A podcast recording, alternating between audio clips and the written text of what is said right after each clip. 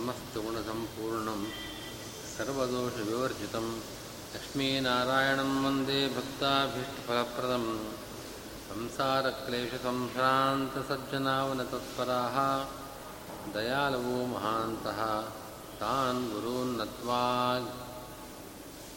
ಗಿರಂ ಭಜೇ.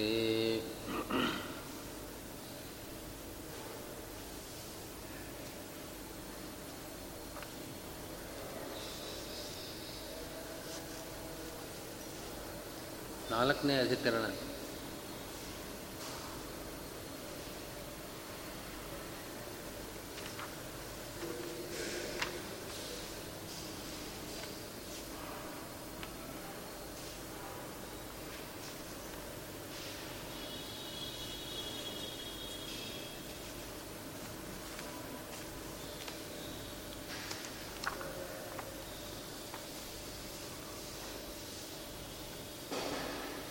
ಓಂ ಅಂತರ ಉಪಪತ್ತೇ ಓಂ ಅಂತ ಅಧಿಕರಣ. ನನ್ವಥಾಪಿ ಪೂರ್ಣಾನಂದೋ ವಿಷ್ಣುರೇವ ಇತ್ಯೇತದಯುಕ್ತಂ ತಸ್ಯ ಯಶ್ಚಾಸಾವಾದಿತ್ಯೇ ಇತಿ ಆದಿತ್ಯಸ್ಥತ್ವೋಕ್ತೇಃ.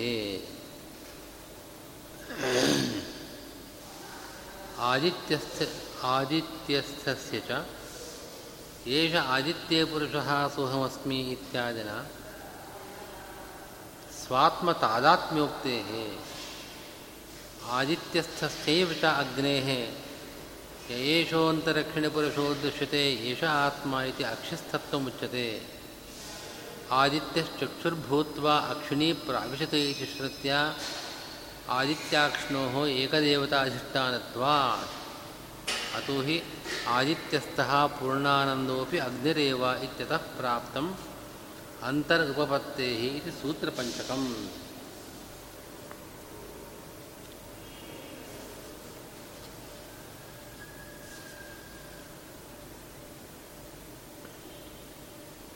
ಆನಂದಮಯಾಧಿಕರಣದಲ್ಲಿ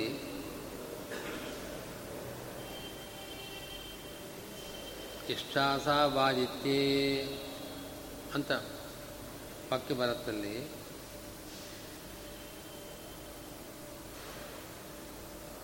ಹಾಗೆ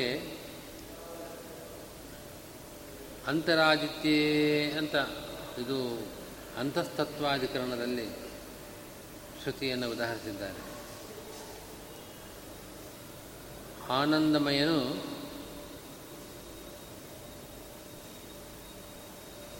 ವಿಷ್ಣು ಅವನು ಆದಿತ್ಯನಲ್ಲಿದ್ದಾನೆ ಅಂತ ಹೇಳಿದೆ. ಆದಿತ್ಯೇ ವಿಷ್ಣುರಿತ್ಯುಕ್ತಂ. ಆನಂದಮಯಾಧಿಕರಣದಲ್ಲಿ ಆನಂದಮಯನಾದ ವಿಷ್ಣು ಆದಿತ್ಯನಲ್ಲಿದ್ದಾನೆ. ಹಾಗೆ ಅಂತಸ್ತತ್ವಾಧಿಕರಣದಲ್ಲೂ ಕೂಡ ಅಂತಸ್ಥನಾದ ಅಂತರಾದಿತ್ಯೇ ಅಂತ ಅಂತಸ್ಥಃ ಆದಿತ್ಯನಲ್ಲೇ ಚಕ್ಷುರಂತಸ್ಥನಾದವನು ಆದಿತ್ಯನಲ್ಲಿದ್ದಾನೆ ಅಂತ ಅಲ್ಲೂ ಹೇಳಿದೆ. ಛಾಂದೋಗ್ಯದಲ್ಲಿ ಏಷ ಆದಿತ್ಯೇ ಪುರುಷಃ ಸೋಹಮಸ್ಮಿ ಸಯೇವಾಹಮಸ್ಮಿ ಅಂತ ವಾಕ್ಯ ಬರ್ತಾ ಇದೆ. ಛಾಂದೋಗ್ಯದಲ್ಲಿ ಬರತಕ್ಕಂಥ ವಾಕ್ಯ ಹೀಗಿದೆ: ಅಥೈನಂ ಅನ್ವಾಹಾರ್ಯವಚನಃ ಪಚನಃ ಅನುಶಾಸ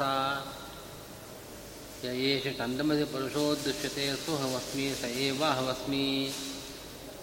ಅಥ ಹೈನಂ ಆಹ್ವನೀಯಃ ಅನುಶಾಸ ಯ ಏಷ ವಿದ್ಯುತ್ ಪುರುಷೋದೃಶ್ಯತೆ ಸೋಹಮಸ್ಮಿ ಸ ಏವಾಹಮಸ್ಮಿ ಅಂತ ಎರಡು ವಾಕ್ಯಗಳು.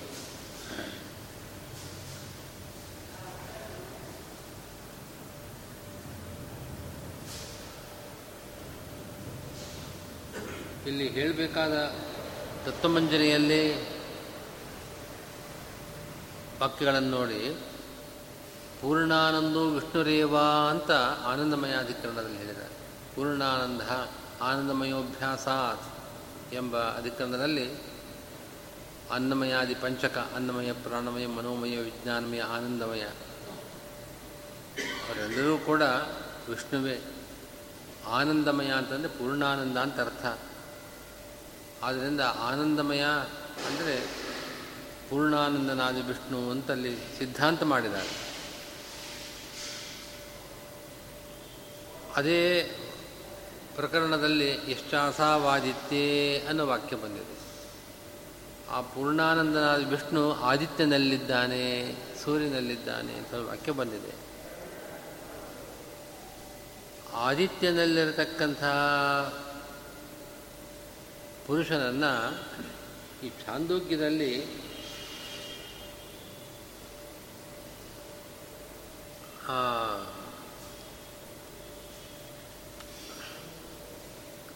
ಅಗ್ನಿಗಳು, ಆಹ್ವನೀಯ ಅಗ್ನಿ, ಅನ್ವಾಹಾರ್ಯ, ದಕ್ಷಿಣಾಗ್ನಿ ಅಂತ ಮೂರು ಅಗ್ನಿಗಳು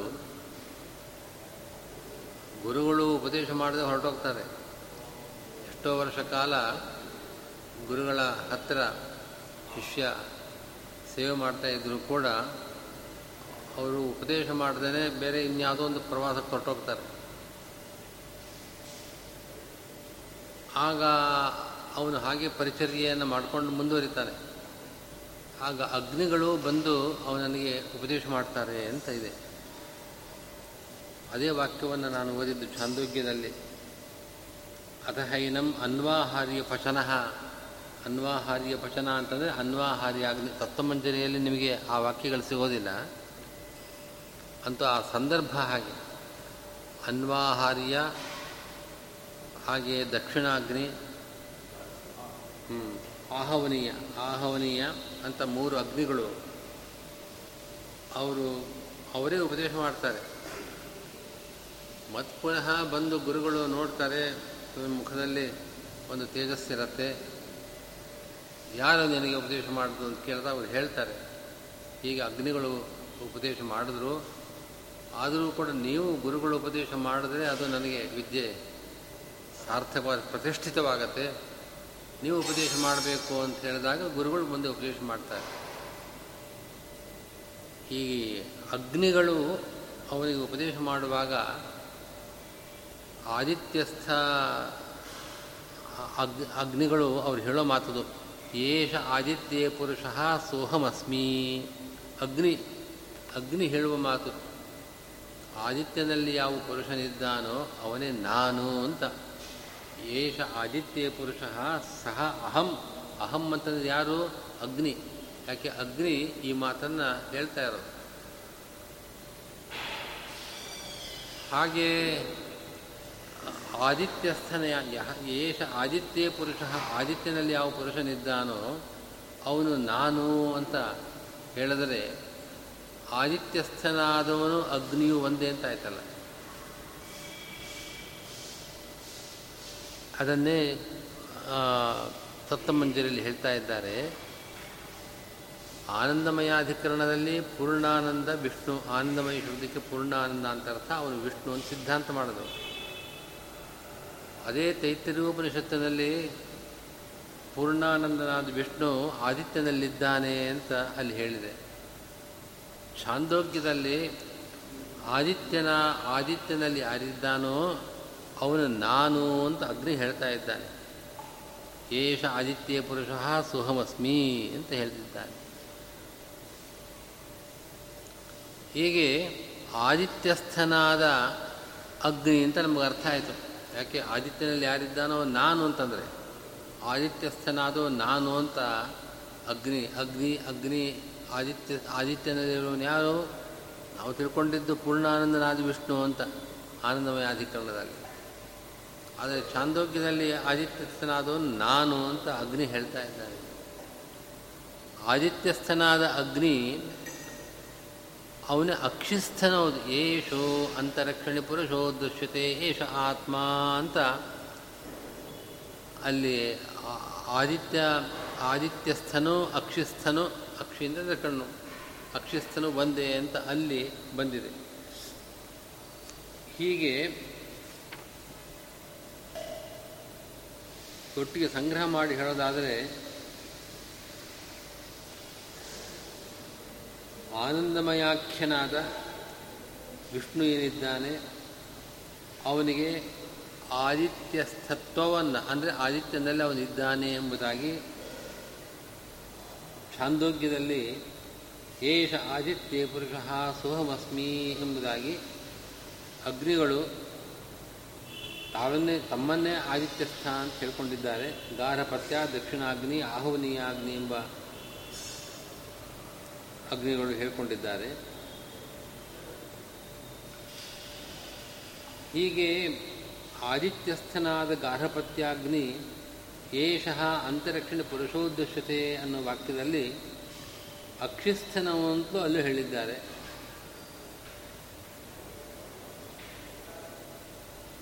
ಪೂರ್ವಪಕ್ಷ ಪ್ರಕಾರ ಸೋಹಮಸ್ಮಿ ಸಯೇವಾಹಮಸ್ಮಿ, ನಾನೇ ಅವನು ಅಂತ ಹೇಳ್ತಾ ಇರೋದು, ಆದಿತ್ಯನಲ್ಲಿರತಕ್ಕವನು ನಾನೇ ಅಂತ ಹೇಳ್ತಾ ಇರೋದು ಅಗ್ನಿ. ಹೀಗಾಗಿ ಅಕ್ಷಿಯಲ್ಲಿರತಕ್ಕವನು ಆದಿತ್ಯನಲ್ಲಿರತಕ್ಕವನು ಒಬ್ಬರೇ ಅಂತಾಯಿತು. ಇನ್ನೊಂದು ಶ್ರುತಿವಾಕ್ಯ ಇದೆ, ಆದಿತ್ಯ ಚಕ್ಷುರ್ಭೂತ್ವ ಅಕ್ಷಿಣಿ ಪ್ರಾವಿಶತ್ ಅಂತ ಒಂದು ವಾಕ್ಯ ಇದೆ. ಇದು ಐತಿರೇಯ ಶ್ರುತಿ. ಇದು ಅಕ್ಷಿಯಲ್ಲಿ ಮತ್ತು ಆದಿತ್ಯ ಮಂಡಲದಲ್ಲಿ ಒಬ್ಬನೇ ಇದ್ದಾನೆ ಅಂತ ಈಗ ಕೇಳ್ತಾ ಇದ್ದಾರೆ. ಇದೆಲ್ಲವನ್ನು ಗಮನಿಸಿದಾಗ ಆದಿತ್ಯಸ್ಥನಾದ ಪೂರ್ಣಾನಂದ ಯಾರು ಅಂತಂದರೆ ಅಗ್ನಿ ಅಂತ ಆಯಿತು. ಆನಂದಮಯಾಧಿಕರಣದಲ್ಲಿ ನೀವು ಸಿದ್ಧಾಂತ ಮಾಡಿದ್ದು ಆನಂದಮಯ ವಿಷ್ಣು ಅಂತ. ಛಾಂದೋಗ್ಯದಲ್ಲಿ ನೋಡಿದ್ರೆ ಆದಿತ್ಯಸ್ಥನಾದವನು ಅಗ್ನಿ ಅಂತ ಗೊತ್ತಾಗತ್ತೆ. ಅವನೇ ಅಕ್ಷಿಸ್ಥನೂ ಹೌದು ಅಂತ ಹೇಳ್ತಾ ಇದ್ದಾರೆ. ಆದಿತ್ಯನಲ್ಲಿರತಕ್ಕಂಥ ಪೂರ್ಣಾನಂದ, ಆ ಆದಿತ್ಯನಲ್ಲಿರತಕ್ಕಂಥ ಅಗ್ನಿಯೇ. ಹಾಗಾದರೆ ಅಗ್ನಿಯೇ ಪೂರ್ಣಾನಂದ ಅಂತಾಯ್ತಲ್ಲ.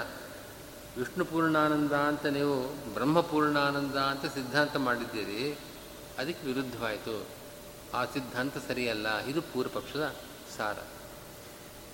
ಇನ್ನೊಂದು ಸರ್ತಿ ಹೇಳೋದಾದರೆ, ಪೂರ್ಣ ಆನಂದಮಯ ಆದಿತ್ಯನಲ್ಲಿದ್ದಾನೆ ಅಂತ ತೈತರಿಯೋಪನಿಷತ್ತಿನ ಅಭಿಪ್ರಾಯ ಅಂತ ಆನಂದಮಯಾಧಿಕರಣದಲ್ಲಿ ಸಿದ್ಧಾಂತ ಮಾಡಿದ್ದೇವೆ.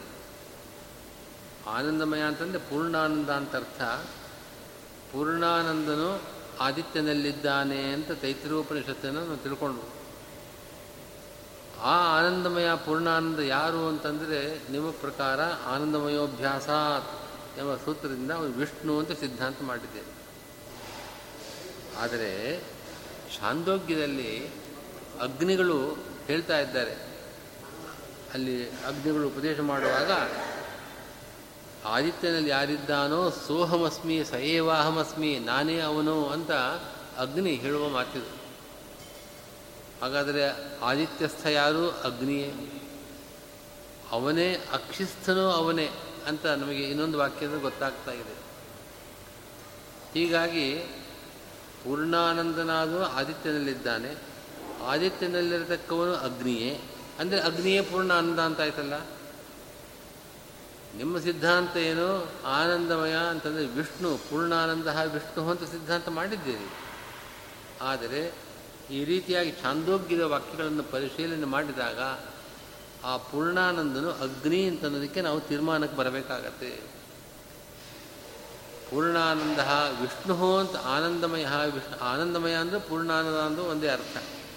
ಆ ಪೂರ್ಣಾನಂದ ವಿಷ್ಣು ಅಂತ ನೀವು ಸಿದ್ಧಾಂತ ಮಾಡಿದ್ದು ಸರಿಯಲ್ಲ. ಇದು ಪೂರ್ವಪಕ್ಷ. ಈ ಪೂರ್ವಪಕ್ಷವನ್ನೆಲ್ಲ ಈ ವಾಕ್ಯದಲ್ಲಿ ಸಂಗ್ರಹ ಮಾಡಿದ್ದಾರೆ.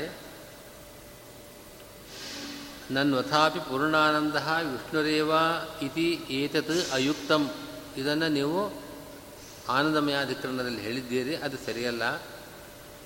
ತಸ್ಯ ಎಷ್ಟಾಸು ಆದಿತ್ಯೇ, ತಸ್ಯ ಅಂತಂದರೆ ಪೂರ್ಣಾನಂದಸ್ಯ, ಆ ಪೂರ್ಣಾನಂದನಾದ ಅಂದರೆ ಆನಂದಮಯನಿಗೆ ಆದಿತ್ಯಸ್ಥತ್ವವನ್ನು, ಆದಿತ್ಯನಲ್ಲಿ ಸೂರ್ಯನಲ್ಲಿದ್ದಾನೆ ಅಂತ ವಿಷಯವನ್ನು ಅಲ್ಲೇ ತೈತರೀಯದಲ್ಲಿ ಹೇಳಿದೆ. ಈ ಆದಿತ್ಯಸ್ಥನಾದ ಪೂರ್ಣಾನಂದ ವಿಷ್ಣು ಅಂತ ನಿಮ್ಮ ಪ್ರಕಾರ ಸಿದ್ಧಾಂತವಾಯಿತು ಹಿಂದೆ. ಆದರೆ ಛಾಂದೋಗ್ಯದಲ್ಲಿ ಆದಿತ್ಯಸ್ಥನಾದವನು ನಾನೇ ಅಂತ ಅಗ್ನಿ ಹೇಳ್ತಾ ಇದ್ದಾನೆ. ಸ ಏಷ ಆದಿತ್ಯ ಪುರುಷಃ ಸೋಹಮಸ್ಮಿ ಅಂತ ಇದು ಅಗ್ನಿಯ ಮಾತು. ಆದಿತ್ಯನಲ್ಲಿರುವವನು ನಾನೇ ಅಂತ ಅಗ್ನಿ ಹೇಳಿದಾಗ ಈ ವಾಕ್ಯದಿಂದ ನಮಗೆ ಸ್ಪಷ್ಟವಾಗಿ ಗೊತ್ತಾಗ್ತಾ ಇದೆ, ಆದಿತ್ಯನಲ್ಲಿರತಕ್ಕವನು ಅಗ್ನಿ ಅಂತ ಗೊತ್ತಾಗ್ತಾ ಇದೆ. ಅಗ್ನಿದೇವತೆ, ಇದು ಪೂರ್ವಪಕ್ಷ. ಇದು ದಕ್ಷಿಣಾಗ್ನಿ, ಆಹೋನೀಯಾಗ್ನಿ, ಅನ್ವಾಹಾರ್ಯ ಅಗ್ನಿ ಅಂತ ಮೂರು ಅಗ್ನಿಗಳು, ತ್ರೇತಾಗ್ನಿಗಳು ಅಂತ ಕರೀತಾರೆ. ತ್ರೇತಾಗ್ನಿಗಳು ಬಂದು ಉಪದೇಶ ಮಾಡುವ ಪ್ರಕರಣ ಅದು. ಹಾಗೆ ಉಪದೇಶ ಮಾಡಿದಾಗ ಅಗ್ನಿ ನಾನೇ ಆದಿತ್ಯನಲ್ಲಿರತಕ್ಕವನು ಅಂತ ಹೇಳ್ಕೊಂಡ ಮೇಲೆ ಆದಿತ್ಯನಲ್ಲಿರೋನು ಪೂರ್ಣ ಆನಂದ ಅಂತ ನಿಮ್ಮ ಸಿದ್ಧಾಂತ ಮಾಡಿದ್ದೆ. ಉಪನಿಷತ್ತು ಹೇಳ್ತಾ ಇದೆ, ಉಪನಿಷತ್ತಿನಲ್ಲೇ ಆದಿತ್ಯನಲ್ಲಿ ಪೂರ್ಣಾನಂದನಿದ್ದಾನೆ, ಆನಂದಮಯನಿದ್ದಾನೆ. ನಿಮ್ಮ ಸಿದ್ಧಾಂತ ಏನು? ಬ್ರಹ್ಮ ಅಂತ, ವಿಷ್ಣು ಅಂತ, ಆನಂದಮಯ. ಆದರೆ ಪೂರ್ಣಾನಂದ ಆದಿತ್ಯನಲ್ಲಿದ್ದಾನೆ, ಆ ಆದಿತ್ಯನಲ್ಲಿರುವನು ನಾನೇ ಅಂತ ಅಗ್ನಿ ಹೇಳಿದಾಗ ಅಗ್ನಿಯೇ ಪೂರ್ಣಾನಂದ ಅಂತಾಯಿತು. ವಿಷ್ಣು ಪೂರ್ಣಾನಂದ ಅಂತ ನಿಮ್ಮ ಸಿದ್ಧಾಂತ ಸರಿಯಲ್ಲ. ಹೀಗಾಗಿ ಇದೇ ಆದಿತ್ಯನು ಅಕ್ಷಿಯಲ್ಲೂ ಇದ್ದಾನೆ ಅಂತ, ಏಷೋ ಅಂತರಕ್ಷಿಣ ಪುರುಷೋ ದೃಶ್ಯತೆ ಏಷ ಆತ್ಮ ಅಂತ ಆದಿತ್ಯಸ್ಥನಾದ ಆದಿತ್ಯನಲ್ಲಿರುವ ಅಗ್ನಿಯೇ ಅಕ್ಷಿಯಲ್ಲೂ ಇದ್ದಾನೆ. ಆದ್ದರಿಂದ ಆದಿತ್ಯಸ್ಥನಾದ ಪೂರ್ಣಾನಂದನೂ ಕೂಡ ಅಗ್ನಿಯೇ ಅಂತ ಈ ಪೂರ್ವಪಕ್ಷಕ್ಕೆ ಉತ್ತರವಾಗಿ ಈ ಅಧಿಕರಣ ಹೊರಟಿದೆ.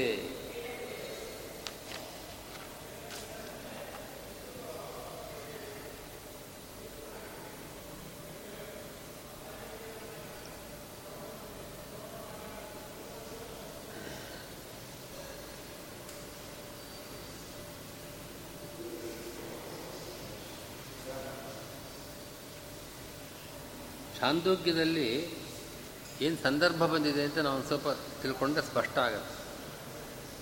ಅಲ್ಲಿ ಬರೋ ಕಥೆ ಹೀಗಿದೆ, ಕಥೆ ಇದೆ ಅಲ್ಲೊಂದು. ಕಾಮಲಾಯನ ಅಂತ ಅವನ ಹೆಸರು. ಅವನು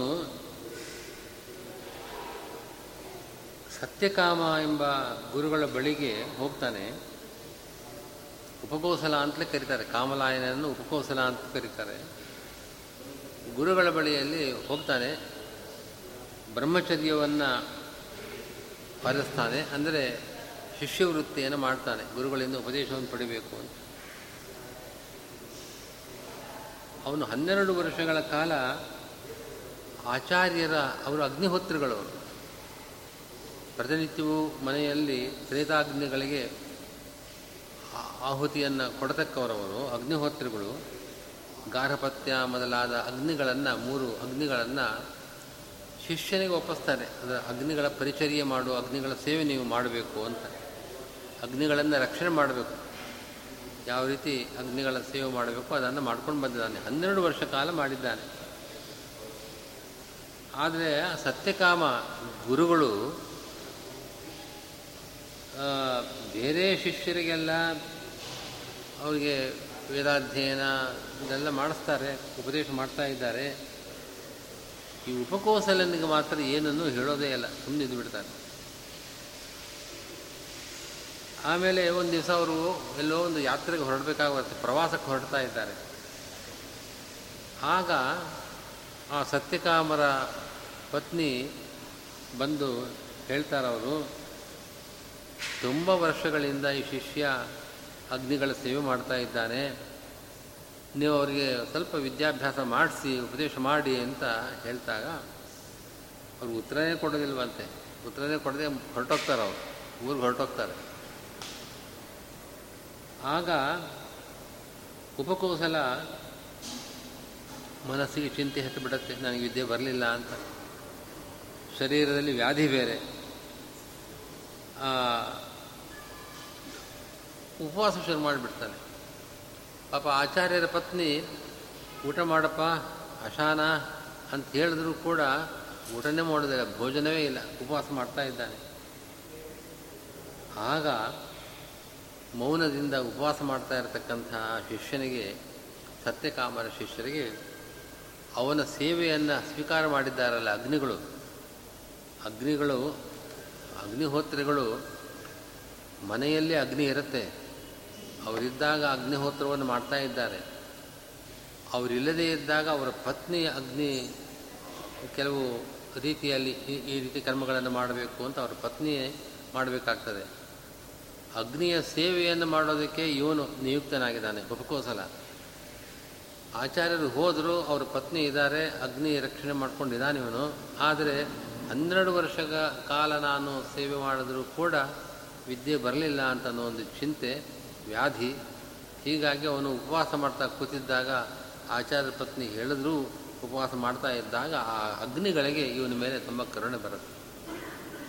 ಆಗ ಆ ದೇವತೆಗಳು, 3 ಅಗ್ನಿಗಳು ಕೂಡ ಆ ದೇವತೆಗಳು, ನಾವು ಈ ಬ್ರಹ್ಮಚಾರಿಗೆ ವಿದ್ಯೆಯನ್ನು ಹೇಳೋಣ ಅಂತ ತಾವೇ ಮಾತಾಡಿಕೊಂಡು 3 ಅಗ್ನಿಗಳು ಕೂಡ ಬರ್ತಾರೆ. ಬಂದು ಪ್ರಾಣೋ ಬ್ರಹ್ಮ ಕಂ ಬ್ರಹ್ಮ ಖಂ ಬ್ರಹ್ಮ ಅಂತ ಹೀಗೆ ಉಪದೇಶ ಮಾಡ್ತಾ ಇದ್ದಾರೆ.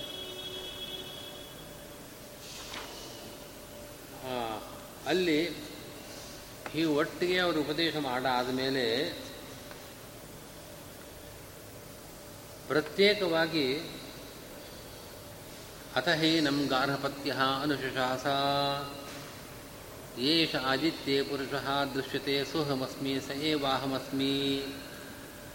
ಆದಿತ್ಯನಲ್ಲಿ ಯಾವ ಪುರುಷನಿದ್ದಾನೋ ನಾನೇ ಅವನು ಅಂತ ಒಬ್ಬೊಬ್ಬ ಅಗ್ನಿಯೂ ಹೇಳ್ತಾನೆ. ಹೀಗೆ ಆಚಾರ್ಯರು ಆ ಅಗ್ನಿಗಳು ಉಪದೇಶ ಮಾಡಿದ ಮೇಲೆ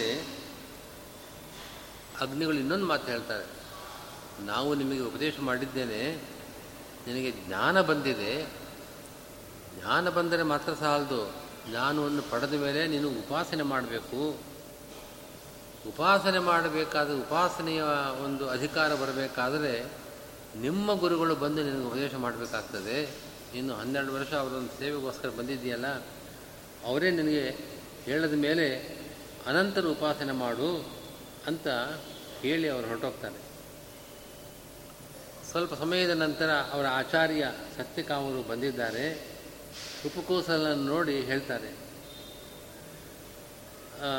ಅವರು ಅದೇ ಮಾತನ್ನು ಹೇಳ್ತಾರೆ, ಅಗ್ನಿಗಳಿಗೂ ನೀವು ಉಪದೇಶ ಮಾಡಿದ್ದಾರೆ ಎಂದು ನನಗೆ ಗೊತ್ತಾಗಿದೆ, ಅವ್ರಿಗೆ ಉಪದೇಶ ಮಾಡಿದ್ದು ನಿನ್ನ ಜ್ಞಾನ ಬರಲಿ ಅಂತ ಅಷ್ಟೇ, ಉಪಾಸನೆಗೋಸ್ಕರವಾಗಿ ಅವರು ನಿನಗೆ ಉಪದೇಶ ಮಾಡಲಿಲ್ಲ, ನೀನೇನು ಉಪಾಸನೆ ಮಾಡಬೇಕು ಅಂತ ಅನ್ನೋದನ್ನು ನಾನು ಉಪದೇಶ ಮಾಡ್ತೇನೆ ಅಂತ ಹೇಳಿ ಆ ವಿಷಯದಲ್ಲಿ ಅವನಿಗೆ ವಿಶೇಷವಾಗಿ ಶ್ರದ್ಧೆ ಬರೋದಕ್ಕೋಸ್ಕರವಾಗಿ ಯಥಾ ಪುಷ್ಕರ ಫಲಾಶಃ ಆಪೋ ನಿಶ್ಲಿಷ್ಯಂತೆ ಏವಂ ಏವಂ ಇದು ಪಾಪಂ ಕರ್ಮ ನಶ್ಲಿಷ್ಯತೆ. ಪುಷ್ಕರ ಫಲಾಶ ಅಂದರೆ ಕಮಲ ಪತ್ರದಲ್ಲಿ ನೀರಿನ ಬಿಂದುಗಳು ಬಿದ್ದರೂ ಕೂಡ ಅದು ಹೇಗೆ ಅಂಟ್ಕೊಳ್ಳೋದಿಲ್ವೋ ಹಾಗೆ ಈ ಜ್ಞಾನವನ್ನು ಪಡೆದರೆ ಅವನಿಗೆ ಯಾವ ಪಾಪಕರ್ಮಗಳು ಕೂಡ ಅಂಟ್ಕೊಳ್ಳೋದಿಲ್ಲ ಅಂತ ಹಾಗೆಲ್ಲ ಪ್ರಶಂಸೆ ಮಾಡಿದ್ದಾರೆ, ಆ ವಿದ್ಯೆಯ ಪ್ರಶಂಸೆ.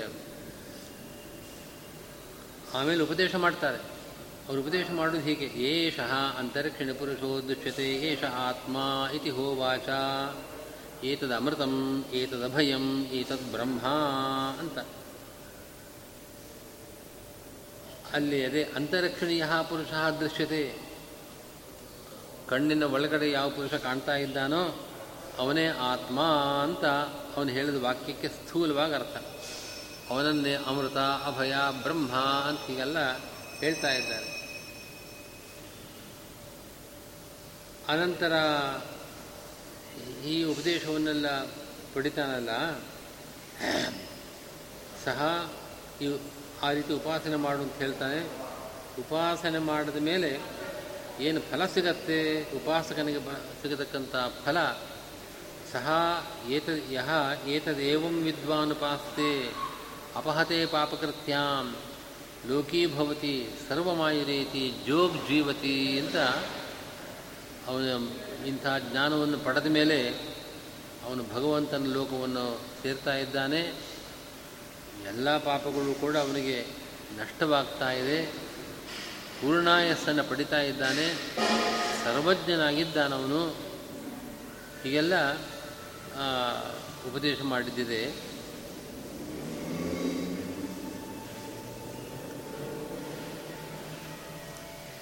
ಅಕ್ಷಿಸ್ಥನಾದ ಬ್ರಹ್ಮನ ಅಪರೋಕ್ಷವನ್ನು ಪಡೆದ ನಂತರ ಜ್ಞಾನೋತ್ತರ ಕಾಲದಲ್ಲಿ ಅವನು ಯಾವ ಪಾಪಕರ್ಮವನ್ನು ಮಾಡಿದ್ರೂ ಕೂಡ ಅದರ ಲೇಪ ಆಗೋದಿಲ್ಲ ಅಂತ ಅದು ಅಭಿಪ್ರಾಯ.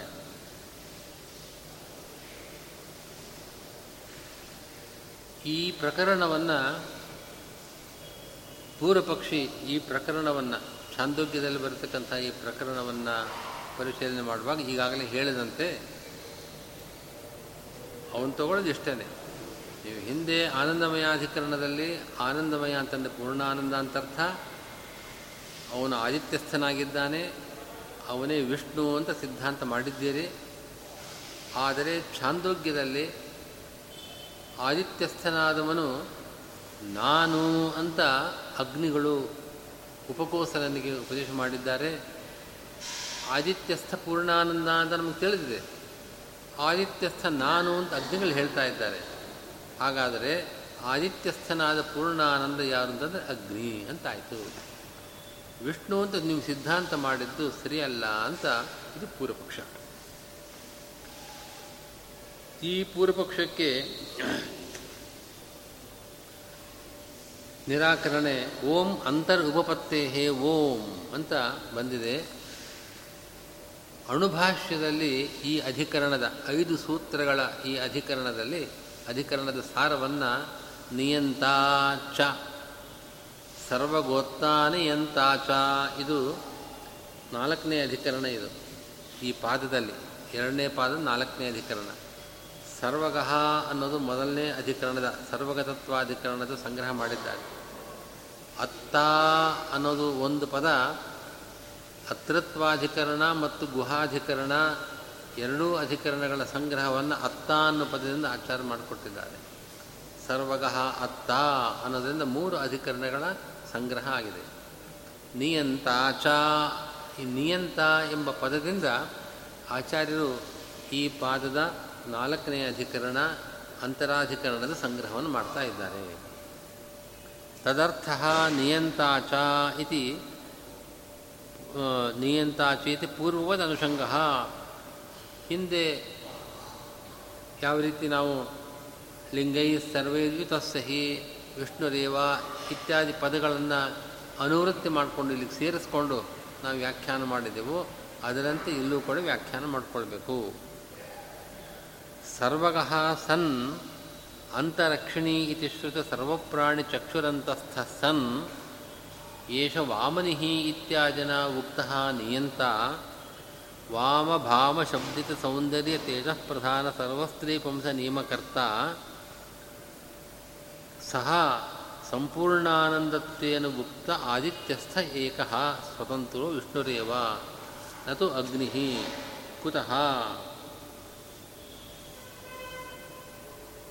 ಲಿಂಗೈರ್ಯುತೋ ಹಿ ಏತದಮೃತಂ ಅಭಯಂ ಏತದ್ಬ್ರಹ್ಮ ತದ್ಯಥಾ ಪುಷ್ಕರಪಲಾಶಃ ಪುಷ್ಕರಪಲಾಶೇ ಆಪೋ ನಷ್ಟಿಷ್ಯಂತೆ ಇತಿ ತದ್ಯದಸ್ಮಿನ್ ಸರ್ಪಿರ್ವಾ ಉದಕಂ ವಾ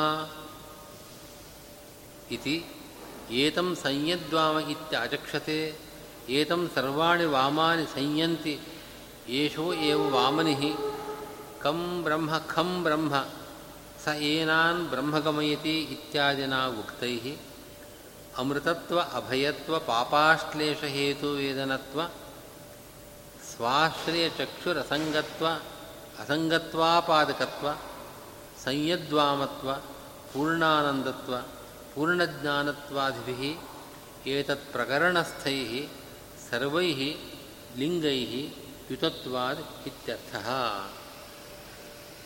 ಇಲ್ಲಿ ಅಂತರ ಉಪಪತ್ತೇ ಅಂತ ಸೂತ್ರ ಇದೆ.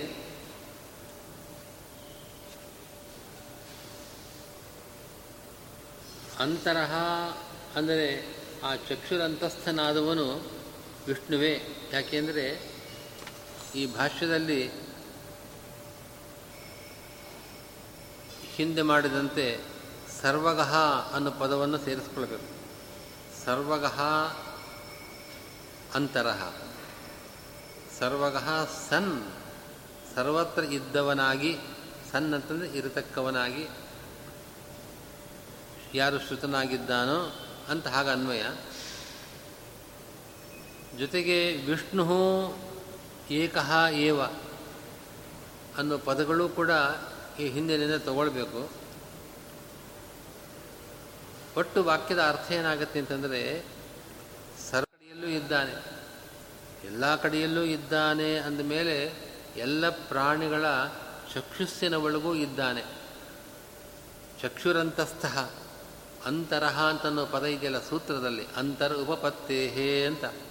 ಅಂತರಹ ಅಂತಂದರೆ ಸರ್ವಪ್ರಾಣಿಗಳ ಚಕ್ಷುಸ್ಸಿನಲ್ಲಿ ಇರತಕ್ಕವನು, ಸರ್ವಪ್ರಾಣಿ ಚಕ್ಷುರಂತಸ್ಥಃ ಅಂತ ಅರ್ಥ. ಹಾಗಿರತಕ್ಕವನು ಯಾರು ಅಂದರೆ ವಿಷ್ಣುವೇ. ಉಪಪತ್ತೇಹೇ, ಅದಕ್ಕೆ ಬೇಕಾದ ಯುಕ್ತಿಗಳು, ಲಿಂಗಗಳು, ಆ ಲಿಂಗಗಳೆಲ್ಲವೂ ಇಲ್ಲಿದೆ. ಆ ಪ್ರಕರಣದಲ್ಲಿ ಯಾವ್ಯಾವ ಲಿಂಗಗಳು ಬಂದಿದೆ ಅನ್ನೋದನ್ನು ಸೂತ್ರ ಪಂಚಕ 5 ಸೂತ್ರಗಳಿಂದ ವ್ಯಾಸರು ಹೇಳಿದ್ದಾರೆ. ಅದೆಲ್ಲವನ್ನು ಕೂಡ ಒಂದೇ ವಾಕ್ಯದಲ್ಲೇ ಆಚಾರ್ಯರು ಲಿಂಗೈಹಿ ಸರ್ವೈಹಿ ಯುತಸ್ಸಹಿ, ಈ ಪ್ರಕರಣದಲ್ಲಿ ಬಂದಿರತಕ್ಕಂಥ ಲಿಂಗಗಳೆಲ್ಲವೂ ಕೂಡ ವಿಷ್ಣುವಿಗೆ ಸಂಬಂಧಪಟ್ಟದ್ದು ಹೊರತು ಅಗ್ನಿಗಳಿಗಿಲ್ಲ ಅಂತ ಆ ರೀತಿ ಹೇಳಿದ್ದಾರೆ. ಸಿದ್ಧಾಂತ ಮಾಡಬೇಕಾದರೆ ಯಾವ ಲಿಂಗಗಳವು ಅಂದರೆ ಆ ಲಿಂಗಗಳನ್ನೆಲ್ಲ ತೋರಿಸ್ತಾರೆ, ಆ ಧರ್ಮಗಳನ್ನು. ಮತ್ತು ಯಾವ ವಾಕ್ಯಗಳಿಂದ ಹೇಳಿದೆ, ಉಪನಿಷದ್ ವಾಕ್ಯಗಳನ್ನು ಕೂಡ ತತ್ವಮಂಜರಿಯಲ್ಲಿ ಕೊಟ್ಟು ಇಂತಿಂಥ ವಾಕ್ಯಗಳಿಂದ ಈ ಧರ್ಮಗಳು ನಮಗೆ ಗೊತ್ತಾಗತ್ತೆ ಅಂತ ತಿಳಿಸ್ಕೊಡ್ತಾ ಇದ್ದಾರೆ. ಈ ವಾಕ್ಯದ ಕೊನೆಯ ಭಾಗದಲ್ಲಿ ನಾನು ಓದಿದ್ನಲ್ಲ, ಅಲ್ಲಿ ಅಮೃತತ್ವ, ಅಭಯತ್ವ, ಪಾಪಾಶ್ಲೇಷ ಹೇತು ವೇದನತ್ವ ಇದೆಲ್ಲ ಧರ್ಮಗಳು. ಲಿಂಗಗಳು ಅಂತಂದರೆ ಅಸಾಧಾರಣ ಧರ್ಮಗಳು, ಅದು ವಿಷ್ಣುವಿಗೆ ಮಾತ್ರ ಇರತಕ್ಕಂಥ ಧರ್ಮಗಳು. ಈ ಧರ್ಮಗಳನ್ನು ಈ ಪ್ರಕರಣದಲ್ಲಿ ಹೇಳಿದೆ. ಯಾವ್ಯಾವ ವಾಕ್ಯದಿಂದ ಅಂತಂದರೆ ಅದನ್ನೇ ಹೇಳ್ತಾರೆ. ಏತದ್ ಅಮೃತಂ ಅಭಯಂ ಏತದ್ ಬ್ರಹ್ಮ ಅಂತ ವಾಕ್ಯ. ಅಲ್ಲಿ ಸ್ಪಷ್ಟವಾಗಿ ಅಮೃತಂ ಅಭಯಂ ಅನ್ನೋ ಪದಗಳಿದೆಯಲ್ಲ, ಅಮೃತತ್ವ ಅಭಯತ್ವ ಈ ಲಿಂಗಗಳನ್ನಲ್ಲಿ ಹೇಳಿದೆ. ಅಮೃತತ್ವ ಯಾರಿಗೆ? ವಿಷ್ಣುವಿಗೆ ಇರತಕ್ಕಂಥದ್ದು. ಅಭಯತ್ವವೂ ಅಷ್ಟೇ, ಭಯರಹಿತನಾದವನು ಅವನೇ, ಅವನೊಬ್ಬನೇ. ಹೀಗಾಗಿ ಅಮೃತತ್ವ ಅಭಯತ್ವ ಅನ್ನೋದು ವಿಷ್ಣುಲಿಂಗಗಳು. ಆಮೇಲೆ ತದ್ಯಥಾ ಪುಷ್ಕರಫಲಾಶಃ ಪುಷ್ಕರಫಲಾಭೆ ಆಪೋ ನಷ್ಟಿಷ್ಯಂತೆ ಏವಂ ಏವಂ ವಿಧಿ ಪಾಪೋ ನಷ್ಟಿಷ್ಯತೆ ಅಂತ ಒಂದು ವಾಕ್ಯ ನಾನು ಓದಿದ್ದೆ. ಅದನ್ನು ಇದರ ಅರ್ಥ ಏನಂತಂದರೆ, ಹೇಗೆ ಪುಷ್ಕರ ಫಲಾಶದಲ್ಲಿ, ಕಮಲಪತ್ರದಲ್ಲಿ ಯಾವುದೇ ಜಲಬಿಂದು ಅದಕ್ಕೆ ಅಂಟ್ಕೊಳ್ಳೋದಿಲ್ವೋ ಹಾಗೆ ಏವಂ ಏವಂ ವಿಧಿ, ಈ ರೀತಿಯಾಗಿ ಭಗವಂತನನ್ನು, ಆ ಬ್ರಹ್ಮಜ್ಞಾನವನ್ನು ಪಡೆದವನಿಗೆ ಪಾಪದ ಸಂಬಂಧ ಆಗೋದಿಲ್ಲ. ಕಮಲಪತ್ರದಲ್ಲಿ ಜಲಬಿಂದುವಿಗೆ ಹೇಗೆ ಸಂಬಂಧವಾಗುವುದಿಲ್ವೋ, ಬ್ರಹ್ಮಜ್ಞಾನಿಗೆ ಇಲ್ಲಿ ವರ್ಣಿಸಿದ ರೀತಿಯಲ್ಲಿ ಆ ಪರಮಾತ್ಮನನ್ನು ತಿಳಿದವನಿಗೆ ಯಾವುದೇ ಪಾಪದ ಸಂಬಂಧವಾಗೋದಿಲ್ಲ ಅಂತ ವಾಕ್ಯ ಬಂದಿದೆ. ಅದನ್ನು ಹೇಳ್ತಾರೆ ನೋಡಿ, ಪಾಪಾಶ್ಲೇಷ ಹೇತು ವೇದನತ್ವ. ಪಾಪಾಶ್ಲೇಷ, ಪಾಪದ ಸಂಬಂಧವಾಗದೇ ಇರೋದು. ಅದಕ್ಕೆ ಏನು ಕಾರಣ? ಪಾಪದ ಸಂಬಂಧ ಆಗದೇ ಇರಬೇಕಾದರೆ ಏನಾಗಬೇಕು? ಆ ವೇದನ, ವೇದನ ಅಂತಂದರೆ ಜ್ಞಾನ, ಬ್ರಹ್ಮಜ್ಞಾನ. ಏವಂ ವಿಧಿ, ಈ ರೀತಿ ತಿಳಿದವನಲ್ಲಿ ಪಾಪಹಾನಶ್ಲಿಷ್ಯತೆ, ಈ ರೀತಿ ತಿಳಿದವನಲ್ಲಿ ಪಾಪ ಸಂಬಂಧವಾಗುವುದಿಲ್ಲ. ಪುಷ್ಕರ ಫಲಾಶದಲ್ಲಿ ಹೇಗೆ ಜಲ ಸಂಬಂಧವಾಗುವುದಿಲ್ಲವೋ ಹಾಗೆ ಈ ರೀತಿಯಾಗಿ ಬ್ರಹ್ಮಜ್ಞಾನವನ್ನು ಪಡೆದವನಲ್ಲಿ ಪಾಪಗಳ ಸಂಬಂಧವಾಗೋದಿಲ್ಲ. ಅಂದರೆ ಪಾಪ ಅಶ್ಲೇಷ, ಪಾಪದ ಸಂಬಂಧವಾಗದೇ ಇರೋದಕ್ಕೆ ಕಾರಣ ಯಾವುದು? ಈ ಬ್ರಹ್ಮಜ್ಞಾನ. ವೇದನ ಅಂತಂದರೆ ಜ್ಞಾನ. ಪಾಪಾಶ್ಲೇಷಕ್ಕೆ ಅದು ಹೇತು, ಅದು ಕಾರಣ. ಪಾಪಾಶ್ಲೇಷ ಹೇತುಗೆ ಕಾರಣವಾದ ಜ್ಞಾನಕ್ಕೆ ವಿಷಯನಾದವನು. ಯಾರ ಜ್ಞಾನದಿಂದ ನಮಗೆ ಪಾಪ ಸಂಬಂಧವಾಗುವುದಿಲ್ಲವೋ ಅಂಥವನು ಅಂತ ಅರ್ಥ. ಹೀಗಾಗಿ ತದ್ಯಥಾ ಪುಷ್ಕರ ಫಲಾಶೆ ಆಪೋ ನಶ್ಲಿಷ್ಯಂತೆ ಏವಂ ಏವಂ ವಿಧಿ ಪಾಪಂ ಕರ್ಮ ನಶ್ಲಿಷ್ಯತೆ ಎಂಬ ವಾಕ್ಯದಿಂದ ನಮಗೆ ಪಾಪ ಅಶ್ಲೇಷಕ್ಕೆ ಹೇತುವಾದ, ಕಾರಣವಾದ ಜ್ಞಾನಕ್ಕೆ ವಿಷಯನಾದವನು ಅಂತ ಪಾಪಾಶ್ಲೇಷ ಹೇತು ವೇದನತ್ವ ಎಂಬ ಧರ್ಮವನ್ನು ಹೇಳಿದೆ. ಅಗ್ನಿಯ ಜ್ಞಾನ ಬಂದರೆ ಅದರಿಂದ ನಮಗೆ ಪಾಪ ಸಂಬಂಧವಾಗುವುದಿಲ್ಲ ಅಂತ ಅಲ್ಲ, ಬ್ರಹ್ಮಜ್ಞಾನದಿಂದ ಮಾತ್ರ, ಬ್ರಹ್ಮಜ್ಞಾನಕ್ಕೆ ಮಾತ್ರ ಅಂಥ ಮಹಿಮೆ ಇರೋದು. ಆದ್ದರಿಂದ ಇಲ್ಲಿ ಹೇಳತಕ್ಕಂಥ ಪಾಪಾಶ್ಲೇಷ ಹೇತು ವೇದನತ್ವ ಅದು ಯಾರಿಗೆ? ಬ್ರಹ್ಮನಿಗೆ. ಅದು ಯಾರು ಹೇಳಿದ್ದಾರೆ? ಆ ಚಕ್ಷುರಂತಸ್ಥನಿಗೆ ಹೇಳಿದ್ದಾರೆ. ಚಕ್ಷುರಂತಸ್ಥನಿಗೆ ಹೇಳಿದ್ದಾರೆ. ಆದ್ದರಿಂದ ಚಕ್ಷುರಂತಸ್ಥನಾದವನು ಅವನಿಗೆ ಅಮೃತತ್ವ ಇದೆ, ಅಭಯತ್ವ ಇದೆ, ಪಾಪಾಶ್ಲೇಷ ಹೇತು ವೇದನತ್ವ ಎಂಬ ಧರ್ಮ ಇದೆ. ಆದ್ದರಿಂದ ಅವನು ವಿಷ್ಣುವೇ ಹೊರತು ಅಗ್ನಿಯಲ್ಲ. ಹೌದು, ಈ ಧರ್ಮಗಳಿಂದ ಕೂಡಿದವನು ಅಂತ.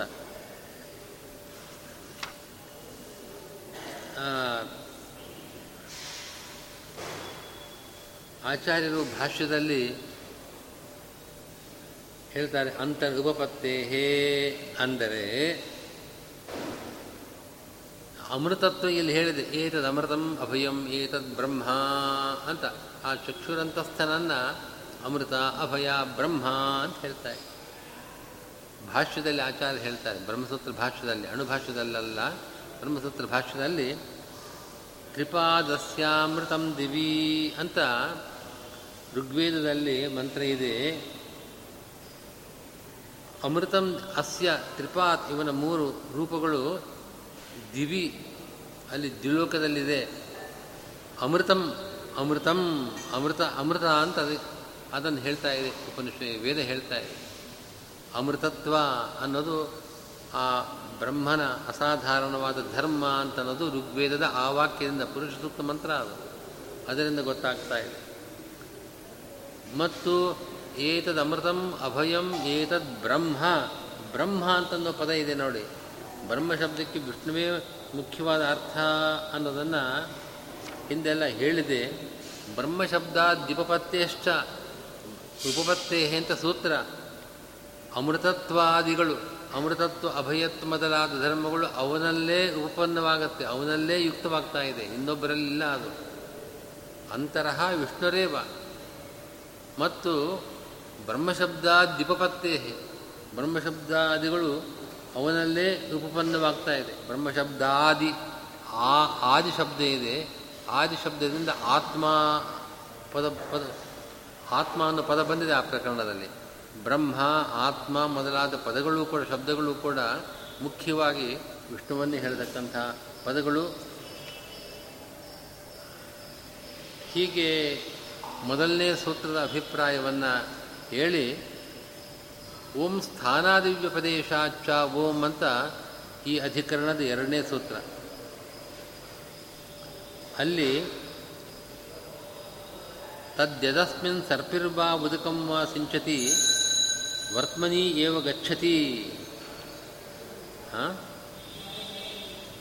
ಅಲ್ಲಿ ಸ್ಥಾನಶಕ್ತಿ ವಾಮನಿರ್ಭಾಮನಿಹಿ ಅಂತ ಆತ್ಮಶಕ್ತಿಯನ್ನು ಹೇಳಿದೆ ಅಂತ ಬ್ರಹ್ಮಸೂತ್ರ ಭಾಷ್ಯದಲ್ಲಿ ಬಂದಿದೆ. ಅದರ ಅಭಿಪ್ರಾಯ ಹೀಗೆ, ಅದೇ ತದ್ಯದಸ್ಮಿನ್, ತದ್ಯದಸ್ಮಿನ್ ಸರ್ಪಿರ್ವಾ ಉದಕಂ ವಾ ಸಿಂಚತಿ ಅಂತ.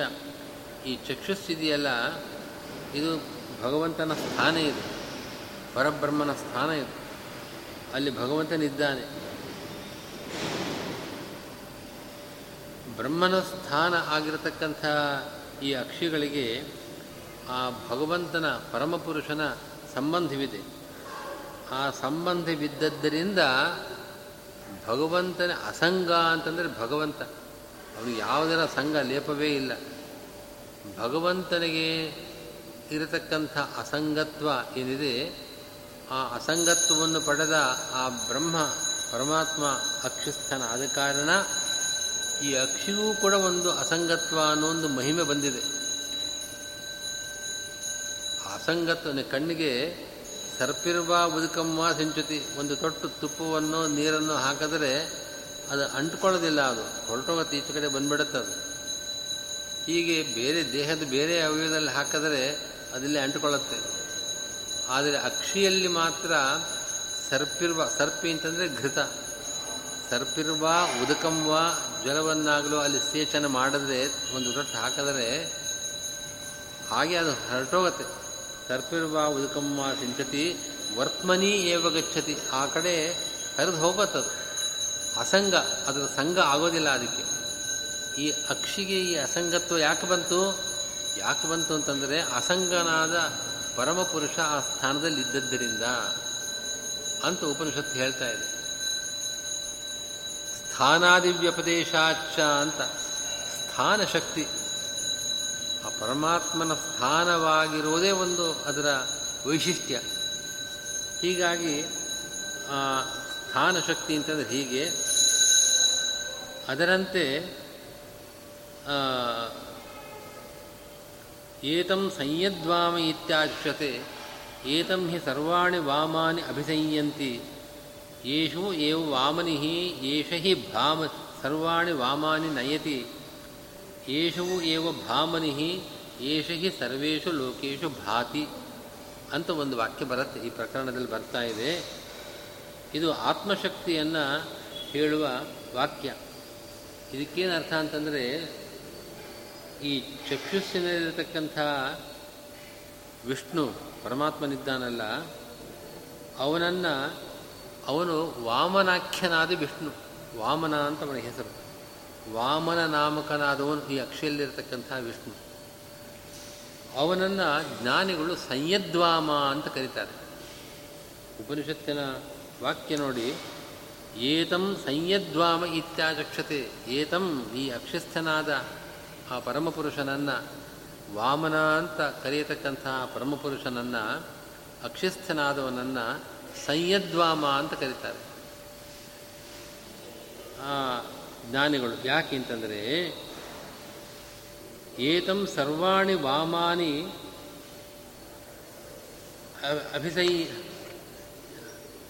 ಏತಂ ಹಿ ಸರ್ವಾಣಿ ವಾಮಾನಿ ಅಭಿಸಂಯಂತಿ.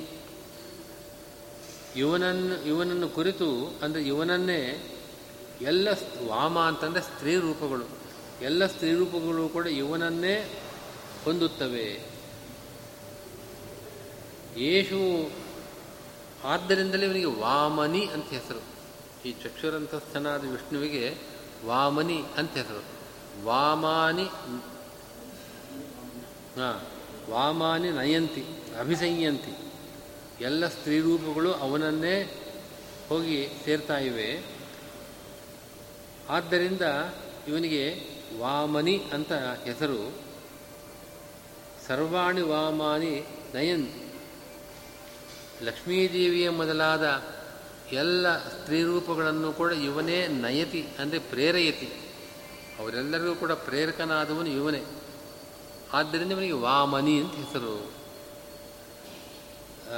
ಹಾಗೆ ಈ ಚಕ್ಷುಸ್ಸಿನಲ್ಲಿರುವ ಪುರುಷ ಅವನನ್ನೇ ಭಾಮನಿ ಅಂತ ಕರೀತಾರೆ.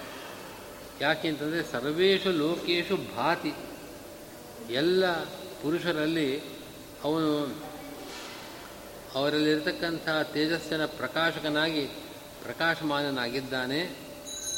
ಹೀಗಾಗಿ ಇಲ್ಲಿ ವಾಮ ಭಾಮ ಅಂತ ಎರಡು ಶಬ್ದಗಳು ಬರುತ್ತೆ ಉಪನಿಷತ್ತಿನಲ್ಲಿ. ವಾಮ ಅಂತಂದರೆ ಸೌಂದರ್ಯ, ಭಾಮ ಅಂದರೆ ತೇಜಸ್ಸು. ಸೌಂದರ್ಯವೇ ಪ್ರಧಾನವಾಗಿರೋದು ಸ್ತ್ರೀಯರಿಗೆ, ತೇಜಸ್ಸು ಪ್ರಧಾನವಾಗಿರೋದು ಪುರುಷರಿಗೆ. ಆದ್ದರಿಂದ ವಾಮ ಭಾಮ ಶಬ್ದಗಳಿಗೆ ಸ್ತ್ರೀ ಪುರುಷರು, ವಾಮ ಶಬ್ದಕ್ಕೆ ಸ್ತ್ರೀಯರು ಅಂತ ಅರ್ಥ, ಭಾಮ ಶಬ್ದಕ್ಕೆ ಪುರುಷರು ಅಂತ ಅರ್ಥ. ಅವನು ಎಲ್ಲ ಸ್ತ್ರೀಯರಿಗೂ ಕೂಡ ಪ್ರೇರಕನಾದದ್ದರಿಂದ ವಾಮನಿ ಅಂತ ಅವನಿಗೆ ಹೆಸರು. ಎಲ್ಲ ಪುರುಷರಿಗೂ ತೇಜಃಪ್ರಧಾನರಾದ ಪುರುಷರಿಗೆ ಪ್ರೇರಕನಾದದ್ದರಿಂದ ಅವನಿಗೆ ಭಾಮನಿ ಅಂತ ಹೆಸರು ಅಂತ ಹೀಗೆ ಉಪನಿಷತ್ತು ಹೇಳ್ತಾ ಇದೆ. ಅದನ್ನು ಇಲ್ಲಿ ತತ್ವಮಂಜರಿಯಲ್ಲಿ ಸಂಯದ್ವಾಮತ್ವ ಅನ್ನೋ ಪದ ಹೇಳ್ತಾರೆ ನೋಡಿ. ಅಮೃತತ್ವ, ಅಭಯತ್ವ, ಪಾಪಾಶ್ಲೇಷು ಹೇತು ವೇದನತ್ವ, ಸ್ವಾಶ್ರಯ ಚಕ್ಷುರ ಸಂಗತ್ವ. ನೋಡಿ, ಸ್ವಾಶ್ರಯ ಚಕ್ಷುರ ಸಂಗತ್ವ, ತನಗೆ ಆಶ್ರಯವಾದ ಆ ಚಕ್ಷುಸ್ಸಿಗೆ ಅಸಂಗತ್ವ ಇದೆ. ಅದಕ್ಕೆ ಅಸಂಗತ್ವ ಯಾಕೆ ಬಂತು? ಪರಮಾತ್ಮನಿಗೆ ಆಶ್ರಯವಾದದ್ದರಿಂದ. ಪರಮಾತ್ಮ ಆ ಸ್ಥಾನದಲ್ಲಿ ಇದ್ದ ಪ್ರಯುಕ್ತ. ಇದೂ ಕೂಡ ವಿಷ್ಣುವಿನ ಧರ್ಮ. ಇಲ್ಲಿರತಕ್ಕವನು ವಿಷ್ಣು ಆದದ್ದರಿಂದ ಅಸಂಗನಾದ ವಿಷ್ಣು ಚಕ್ಷುಸ್ಥ ಅಕ್ಷಿಸ್ಥನಾದ ಪ್ರಯುಕ್ತ ಅದಕ್ಕೆ ಆ ರೀತಿಯ ಒಂದು ಅಸಂಗತ್ವ ಬಂದಿದೆ. ಅದಾದಮೇಲೆ ಸಂಯದ್ವಾಮತ್ವ, ಇದನ್ನು ಹೇಳ್ತಾ ಇರೋದು ಸ್ಥಾನಾದಿವ್ಯಪದೇಶಾಚ ಎಂಬ ಸೂತ್ರದ ಸಾರ ಇದು. ತತ್ವಮಂಜರಿಯಲ್ಲಿ ಈ ಅಧಿಕರಣದ ವ್ಯಾಖ್ಯಾನ ಮಾಡಬೇಕಾದ್ರೆ ಅಷ್ಟನ್ನು ತಗೊಂಡಿದ್ದಾರೆ ಆಚಾರ್ಯರು. ಭಾಷ್ಯದಲ್ಲಿ ಈ ಸೂತ್ರ ವ್ಯಾಖ್ಯಾನ ಮಾಡಬೇಕಾದ್ರೆ ಚತುರ್ವೇದ ಶಿಖಾ ಅಂತ ಒಂದು ಉಪನಿಷತ್ತನ್ನು ಉದಾಹರಿಸ್ತಾರೆ. ಸ ಈಶಃ ಸಹ ಅಸಪತ್ನಃ ಸಹ ಹರಿ ಸಹ ಪರಃ ಸಹ ಪರೋ ವರೀಯಾನ್ ಯದಿದಂ ಚಕ್ಷಿಷಿ ಸರ್ಪಿರ್ವಾ ಉದಕಂ ವಾ ಸಿಂಚತಿ ವರ್ತ್ಮನಿ ಏವ ಗಚ್ಚತಿ ಸ ವಾಮನಃ ಸ ಭಾಮನಃ ಸ ಆನಂದಃ ಸಹ ಅಚ್ಯುತಃ ಇತಿ ಚತುರ್ವೇದ ಶಿಖಾಯಾಂ ಅಂತ ಈ ರೀತಿಯಾದ ಒಂದು ಅಸಂಗತ್ವವನ್ನು ತಂದುಕೊಡ್ತಕ್ಕಂತಹ ಪುರುಷ ಯಾರು? ಪುರುಷ ಯಾರು ಅಂದರೆ ಛಾಂದೋಗ್ಯದಲ್ಲಿ ವಿಷ್ಣು ಅಂತ ಒಂದು ಶಬ್ದ ಸ್ಪಷ್ಟವಾಗಿಲ್ಲ. ಆದರೆ ಆ ಛಾಂದೋಗ್ಯೋಪನಿಷತ್ತಿನ ಎಲ್ಲ ವಿಷಯವನ್ನು ಆ ವಾಕ್ಯದಲ್ಲಿ ಹೇಳಿದ ವಿಷಯವನ್ನು ಪುನಃ ಸ್ಪಷ್ಟವಾಗಿ ಹೇಳಿ ಸಹ ಅಚ್ಯುತಃ ಸಹ ವಿಷ್ಣು ಅಂತ ಸಹ ಆನಂದ ಸಹ ಅಚ್ಯುತಃ ಅಂತ ಚತುರ್ವೇದ ಶಿಖಾದಲ್ಲಿ ಅವನು ವಿಷ್ಣು ಅಂತ ಶ್ರುತಿ ಹೇಳ್ತಾ ಇದೆ. ಆದ್ದರಿಂದ ನಾವಿಲ್ಲಿ ಚತುರ್ವೇದ ಶಿಖಾ ಅಂತ ಒಂದು ಉಪನಿಷತ್ತು ನಮಗೆ ಉಪಲಬ್ಧ ಇಲ್ಲ. ವೇದವಾಕ್ಯ ಶ್ರುತಿವಾಕ್ಯ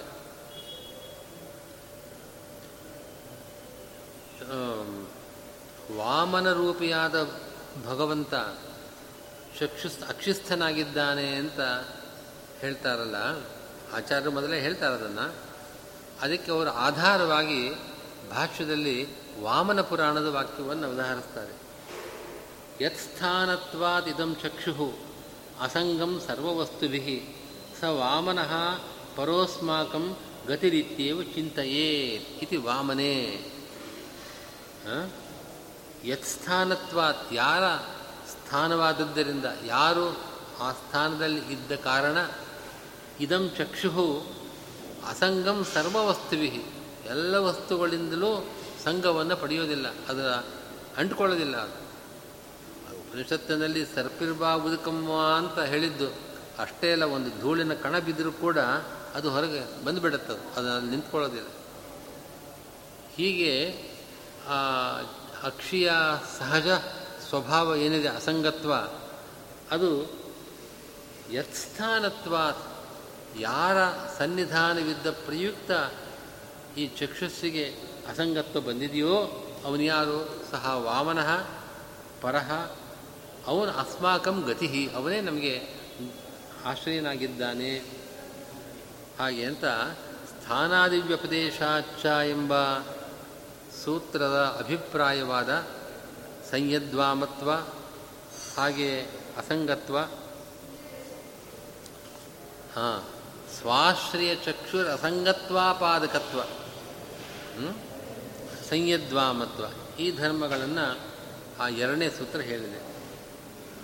ಇನ್ನು ಮೂರನೇ ಸೂತ್ರ ಈ ಅಧಿಕರಣದಲ್ಲಿ ಓಂ ಸುಖವಿಶಿಷ್ಟಾಭಿಧಾನ ದೇವಚ ಓಂ ಅಂತ ಪ್ರಾಣೋ ಬ್ರಹ್ಮ ಖಂ ಬ್ರಹ್ಮ ಇತಿ ಅಂತ ಶ್ರುತಿಯನ್ನು ಭಾಷ್ಯದಲ್ಲಿ ಉದಾಹರಿಸಿದ್ದಾರೆ. ಇಲ್ಲಿ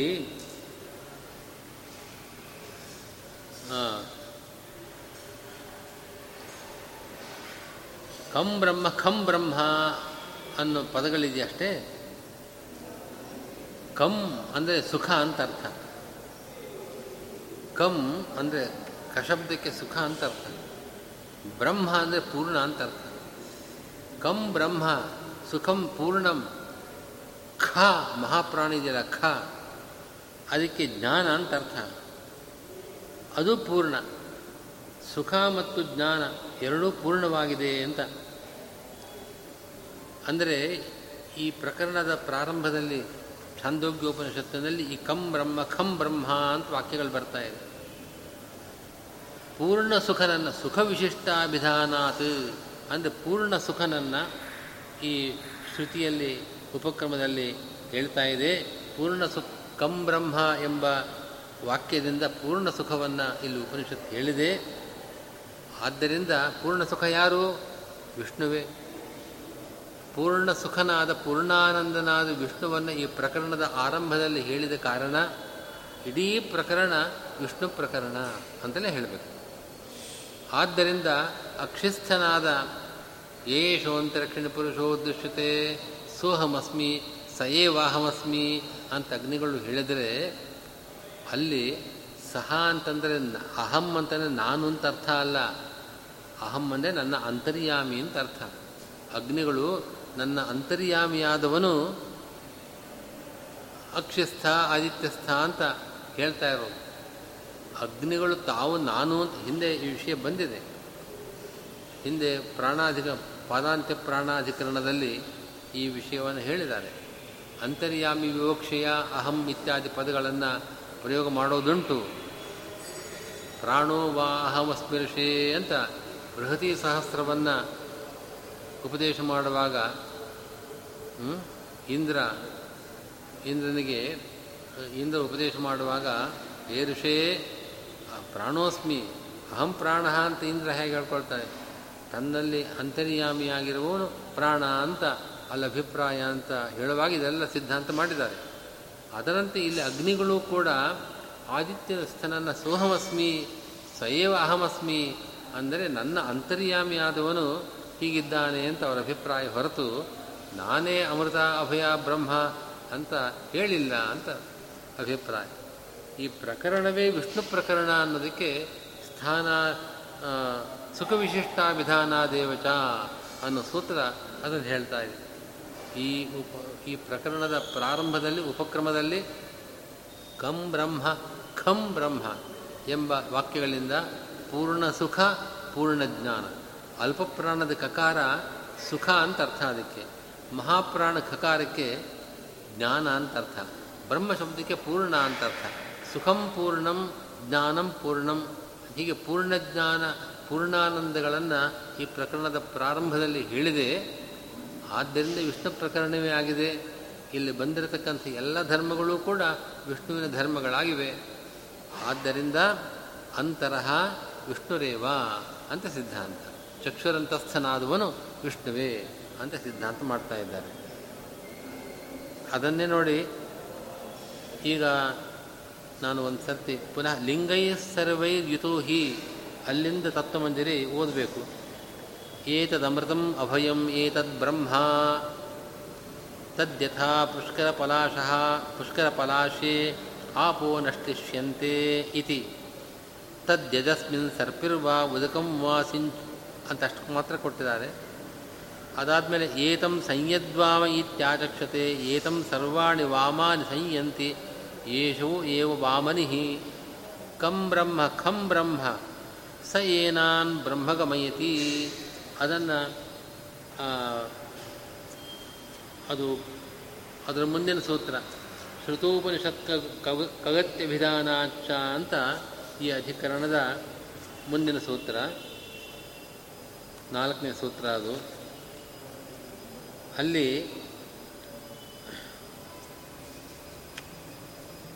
ಶ್ರುತೋ ಸ ಏನಾನ್ ಬ್ರಹ್ಮಗಮಯತಿ ಅಂತ ವಾಕ್ಯ ಬಂದಿದೆ.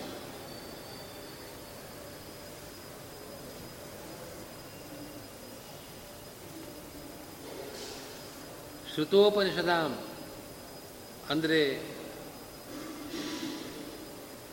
ಇಲ್ಲಿ ಯಾವ ವಿದ್ಯೆಯನ್ನು ಉಪನಿಷತ್ತು ಉಪದೇಶ ಮಾಡಿದೆಯೋ ಆ ವಿದ್ಯೆಯನ್ನು ಪಡೆದವರಿಗೆ, ಜ್ಞಾನಿಗಳಿಗೆ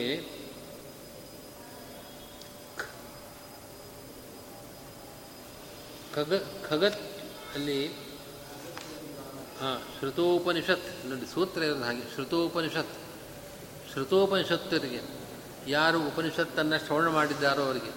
ಉಪನಿಷತ್ತು ಅಂತಂದರೆ ಈ ಉಪನಿಷತ್ ಭಾಗದಲ್ಲಿ ಪ್ರತಿಪಾದ್ಯವಾದ ವಿದ್ಯೆಯನ್ನು, ಇಲ್ಲಿ ಯಾವ ವಿದ್ಯೆಯನ್ನು ಉಪದೇಶ ಮಾಡಿದ್ದಾರೋ ಈ ಭಾಗದಲ್ಲಿ ಅದನ್ನು ಶ್ರವಣ ಮಾಡಿದವರಿಗೆ ಅಂದರೆ ಅದರ ಜ್ಞಾನಿಗಳಿಗೆ. ಶ್ರುತೋಪನಿಷದಾಂ ಈ ಉಪನಿಷತ್ತಿನಲ್ಲಿ ಉಪದೇಶ ಮಾಡಿದ ವಿದ್ಯೆಯನ್ನು ಪಡೆದವರಿಗೆ.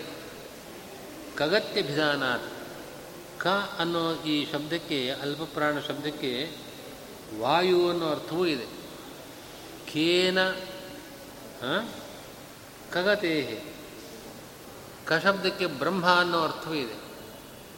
ವಾಯುದೇವರಿಂದ ಸಹಿತನಾಗಿ, ವಾಯುದೇವರು ಸ ಏನಾನ್ ಬ್ರಹ್ಮಗಮೇತಿ ಸಹ ವಾಯು ಏನಾನ್ ಅಂದರೆ ಈ ಜ್ಞಾನಿಗಳನ್ನು ಬ್ರಹ್ಮಗೋಯಿತಿ ಬ್ರಹ್ಮಪ್ರಾಪ್ತಿಯನ್ನು ಮಾಡಿಸ್ತಾ ಇದ್ದಾರೆ, ಬ್ರಹ್ಮನನ್ನು ಹೊಂದಿಸ್ತಾ ಇದ್ದಾರೆ ಅಂತಂದರೆ ಬ್ರಹ್ಮನ ಬಳಿಗೆ ಕರ್ಕೊಂಡು ಹೋಗ್ತಾ ಇದ್ದಾರೆ ಅಂದರೆ ಬ್ರಹ್ಮಪ್ರಾಪ್ತಿ ಆಗುತ್ತೆ. ವಾಯುದೇವರ ಮೂಲಕ ಅವರು ಬ್ರಹ್ಮನನ್ನು ಹೊಂದುತ್ತಾ ಇದ್ದಾರೆ. ಸ ಏನಾನ್ ಬ್ರಹ್ಮಗಮಯತಿ ಅಂತ ಉಪನಿಷದ್ ವಾಕ್ಯ.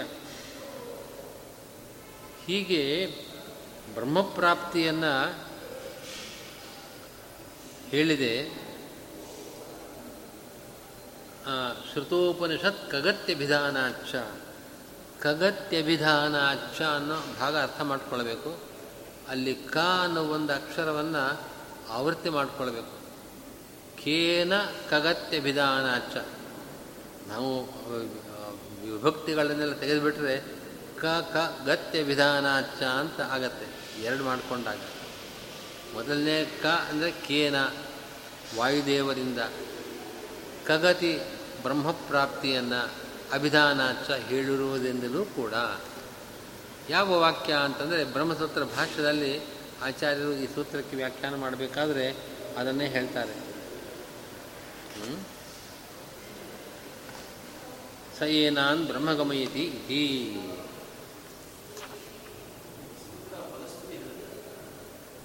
ಸೂತ್ರ ಫಲಸ್ಥಿತಿ ಹೇಳ್ತಾ ಇಲ್ಲ, ಬ್ರಹ್ಮಲಿಂಗವನ್ನು. ಇಲ್ಲಿ ಬ್ರಹ್ಮ ಪ್ರತಿಪಾದ್ಯನಾಗಿದ್ದಾನೆ, ಲಿಂಗಗಳು ಅವನ ಅಸಾಧಾರಣ ಧರ್ಮಗಳನ್ನು ಹೇಳ್ತಾ ಇದ್ದಾರೆ.